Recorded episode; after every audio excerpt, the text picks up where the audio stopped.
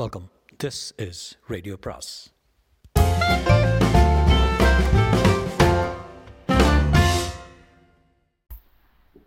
அனைவருக்கும் அன்பு வணக்கம். சுஜாதாவின் இருள் வரும் நேரம் பாகம் ஆறு. டாக்டர் ராம் பிரகாஷ் அவள் முணுமுணுத்த அந்த வினோத வார்த்தையை ஒரு காகிதத்தில் குறித்து கொண்டார். ஏசிடி பல் தேய்த்து சமையல் அறைக்கு போய் காஃபி போட்டான். ஐயோ நீங்கள் காஃபி போட்டு தான் வேணுமா ஏன் ப்ரோ? உதவி செய்யக்கூடாதா? செய்யக்கூடாதுன்னு இல்லை காஃபி போடுறேன் பேர் வழின்னு பாலை பொங்க வைப்பீங்க. ஒன்று நீர்க்க போடுவீங்க. இல்லை ஒரு மணிக்கு ஒரு சொட்டுங்கிறாப்புல பொடியை போட்டு திணிப்பீங்க. காப்பி போடுறதுலேயும் ஒரு ஆர்ட் இருக்குது அதுக்கு தான் நான் இருக்கேனே. நீங்கள் உங்கள் வேலையை கவனிங்க போதும். என் வேலை என்ன? சம்பாதிக்கிறது தினம் ராத்திரி தொந்தரவு பண்ணுறது காஃபி இன்று சரியாக வந்திருந்தது. தூங்கிக் கொண்டிருந்த அம்ருவை எழுப்பலாம் என்று யோசித்த போது வாசல் அழைப்பு மணி ஒலித்தது. கதவை திறந்து பார்த்ததில் வர்ஷாவும் பாலாவும் நின்று கொண்டிருந்தார்கள். குட் மார்னிங் என்றாள் வர்ஷா. காவி வண்ணத்தில் சல்வார் கமிஸ் அணிந்து அதன் மேல் கிளிப்பச்சை பூர்த்தியிருந்தால் இந்த வேளையிலும் இவள் ஆடை நிறத்தையும் துல்லியத்தையும் கவனிக்கிறோமே என்று தமக்குள் குற்ற உணர்வும் யோசித்து வா வர்ஷா என்றாள் கரு. பாலா நேராக அவரிடம் வந்து அனுதாபத்தை தெரிவித்து வார்த்தையே இல்லை சார். அவங்க எப்படி இருக்கீங்க? இருக்காங்க என்றான். தூங்குறா. I suppose she is not hurt much she is உடம்புல மனசில் ரெண்டுலேயும் பலத்த காயங்கள். சாரி என்றாள் வர்ஷா. அவள் கண்களில் கண்ணீர் வரும் வரம்பிட்டது. அவங்கள கண்டுபிடிச்சு அப்படியே சொட்டு சொட்டா ரத்தம் வர்ற மாதிரி அங்கங்கமாக வெட்டி போடணும் முதல்ல என்றாள். பாருங்க. எப்படியாச்சு ப்ரொஃபஸர் வருஷா அதை பற்றி விவச விவரமாக பேசுகிற மனநிலையில் இல்லை நான். உங்களுடைய விசிட்டே இப்போ எனக்கு ஒரு மாதிரி உறுத்தல் தான். சாரி நான் தனியாக இருக்க விரும்புகிறேன் வருஷா எழுந்திருக்கவில்லை. பாலா தான் எழுந்து வா போகலாம் அவர் சொல்கிறது உண்மைதான். இந்த சமயத்தில் உங்களுக்கு ஆதரவாக எதுவும் செய்ய தயாராக இருக்கேன் சார்? ஆறுதல் எனக்கு தேவையில்லை வர்ஷா காயம் எனக்கு இல்லை அவளுக்கு என்று அறையை காட்டினார். போய் பார்க்கலாமா? ஏ வேண்டாம் ப்ளீஸ் அவளுக்கு கொஞ்சம் டிஸ்டர்ப் டிஸ்டர்பன்ஸ் இல்லாமல் பார்த்துக்க விரும்புகிறேன் உங்களுக்கு? எனக்கு ஒன்றும் வேண்டாம். யூனிவர்சிட்டியில் ஹெச்ஓடி கிட்ட ஏதாவது?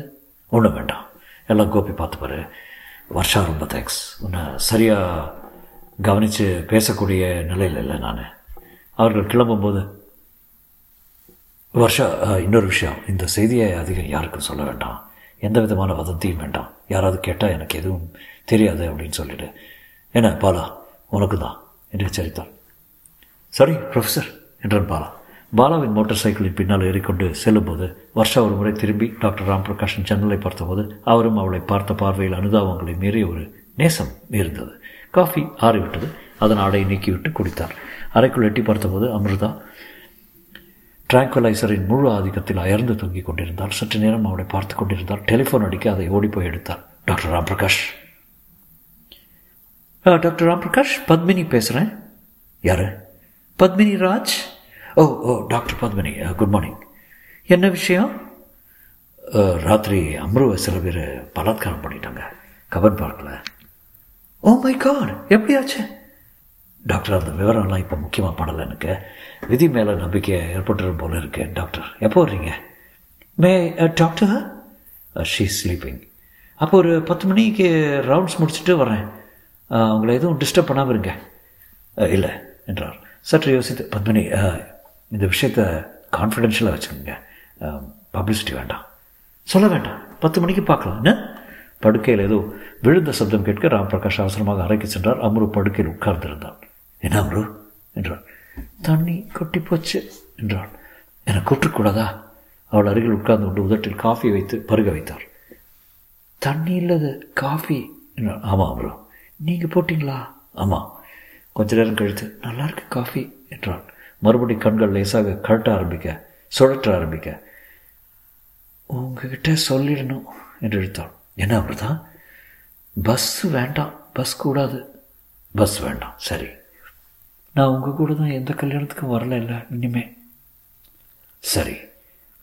என்னை டிவோர்ஸ் பண்ணிவிடுவீங்களா பண்ணிடுவீங்களா? ச்சே பைத்தியம் இந்த மாதிரிலாம் பேசாத. பேசலை ஒன்றும் பேசலை. என்னை தள்ளி வச்சிடாதீங்க. கேட்டு பார்க்கலாமா என்று தோன்றியது. அம்ரோ ஏசிடினா என்ன? ஏன் எதுக்கு?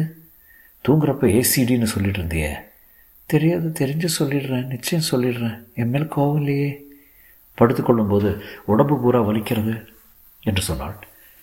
முடிஞ்சால் காஃபி போட்டிருப்பேன்ல என்றாள். அப்படியே பேசிக்கொண்டு தூங்கி போய்விட்டான் யூனிவர்சிட்டிக்கு போக விருப்பமில்லை குளிக்க தோன்றவில்லை பசித்ததை இன்னொரு காஃபி சாப்பிட்டு அடக்கி கொண்டார் எழுதி வரும் புத்தகத்தில் ஓரிரண்டு பக்கங்கள் தொடர முயற்சி செய்தார். பேனா நகரவில்லை பதில் பதினோரு மணிக்கு போலீஸ் ஜீப் வந்தது. ஒரு புதிய அதிகாரி இறங்கி வந்தார். Morning doctor Ramprakash. என் பேர் தர்மராஜன். டிசிபி வந்தாரா? இல்லை காலையில் போயிட்டாரு. என்னத்தான் இங்கே வர சொன்னார்? உங்கள் ஒய்ஃப் தானே? ஆமாம் வருத்தப்படுறேன். ஒரு வாரத்தில் குற்றவாளியை உங்கள் முன்னால் கொண்டு வந்து நிறுத்திடுறேன். இப்போவே கபன் ஏரியாவில் அக்கம் பக்கத்தில் ரிச்மண்ட் சர்க்கிள் தொடங்கி சிவாஜி தியேட்டர் பக்கம் இந்த ஏரியாவில் எல்லாம் ஜெயினரோட சந்து பொந்து எல்லாம் விசாரித்து தொடங்கிட்டோம் நாங்கள் அகப்பட்டுருவாங்க. உங்கள் மனைவி ஏதாவது சொன்னாங்களா? இல்லை அவளை ஒரு வாரத்துக்கு எதுவும் தொந்தரவு செய்ய வேண்டாம்னு தோணுது. தர்மராஜன் சற்று இரட்டை நாடியாக பெரிய மீசை நீவி விட்டு கொண்டு கழுத்தே தெரியாமல் சீருடைக்குள் தன்னை திணித்து கொண்டவர் போல தோன்றினார். கையில் கருப்பு மணியும் மணிக்காயரும் இரும்பு வளையமும் அணிந்திருந்தார். குச்சிக்கு பாலிஷ் போட்டது போல பளபளத்தது. ஒரு அறை அறைந்தால் எதிராளி கதகலங்கி கதிகலங்கி போய்விடுவார் போல ஆகிருதி. சுலபமாக யாரையும் அடித்து விடுவார் போல இருந்தார். டிஜிபி ஃபோன் பண்ணால் தர்மராஜன் வந்திருந்தாருன்னு சொல்லுங்க. ரொம்ப சத்தாய்க்கிறாரு என் ஜூரிஸ்டிக்ஷன் சார் இந்த ஏரியா இப்போ தான் பெட்ரோலுக்குன்னு ஒரு ஜீ பெட்ரோல் ஒரு ஜீப் வாங்கி ரேடியோ எல்லாம் பொருத்தி பெருமையாக பேசிகிட்டு இருந்தேன். முதல் முதல் கேஸே மானத்தை வாங்கிடுச்சு. சூளை மகானுங்க. பாருங்க ஒரு அடி தொடர்நிலை ஒரு அடி எல்லாத்தையும் கக்க வச்சிடலாம் தமிழ்கார பசங்க.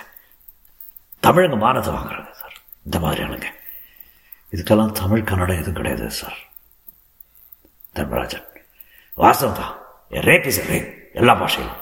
தர்மராஜன் போனதும் டாக்டர் ராம் பிரகாஷ் அமிர்தாவுக்கு பசிக்கும் என்று டிஃபன் கேரியரில் எடுப்பு சாப்பாடு கொண்டு வரலாம் என்று நினைத்தார். பக்கத்து விட்டு அண்ணாமலையின் மகளை கூப்பிட்டு தென்மொழி ஆண்டி தூங்கிட்டு இருக்கா நான்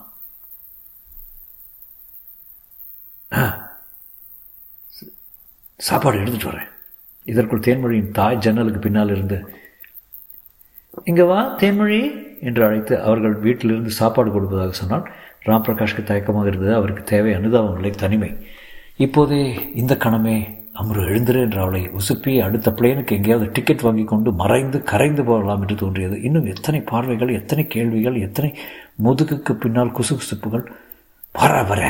அவர்தான் ராம் ராம் பிரகாஷ் இவங்க சம்சாரத்தை தான் கபன் பார்க்கில் வச்சு காமத் ஹோட்டலின் வாசலில் சுட சுட மிட் டே பத்திரிகை விற்று கொண்டிருந்தார்கள். அதில் கொட்டை எழுத்தில் யங் ஒய்ஃப் கேங் ரேப்ட் தொடரும்.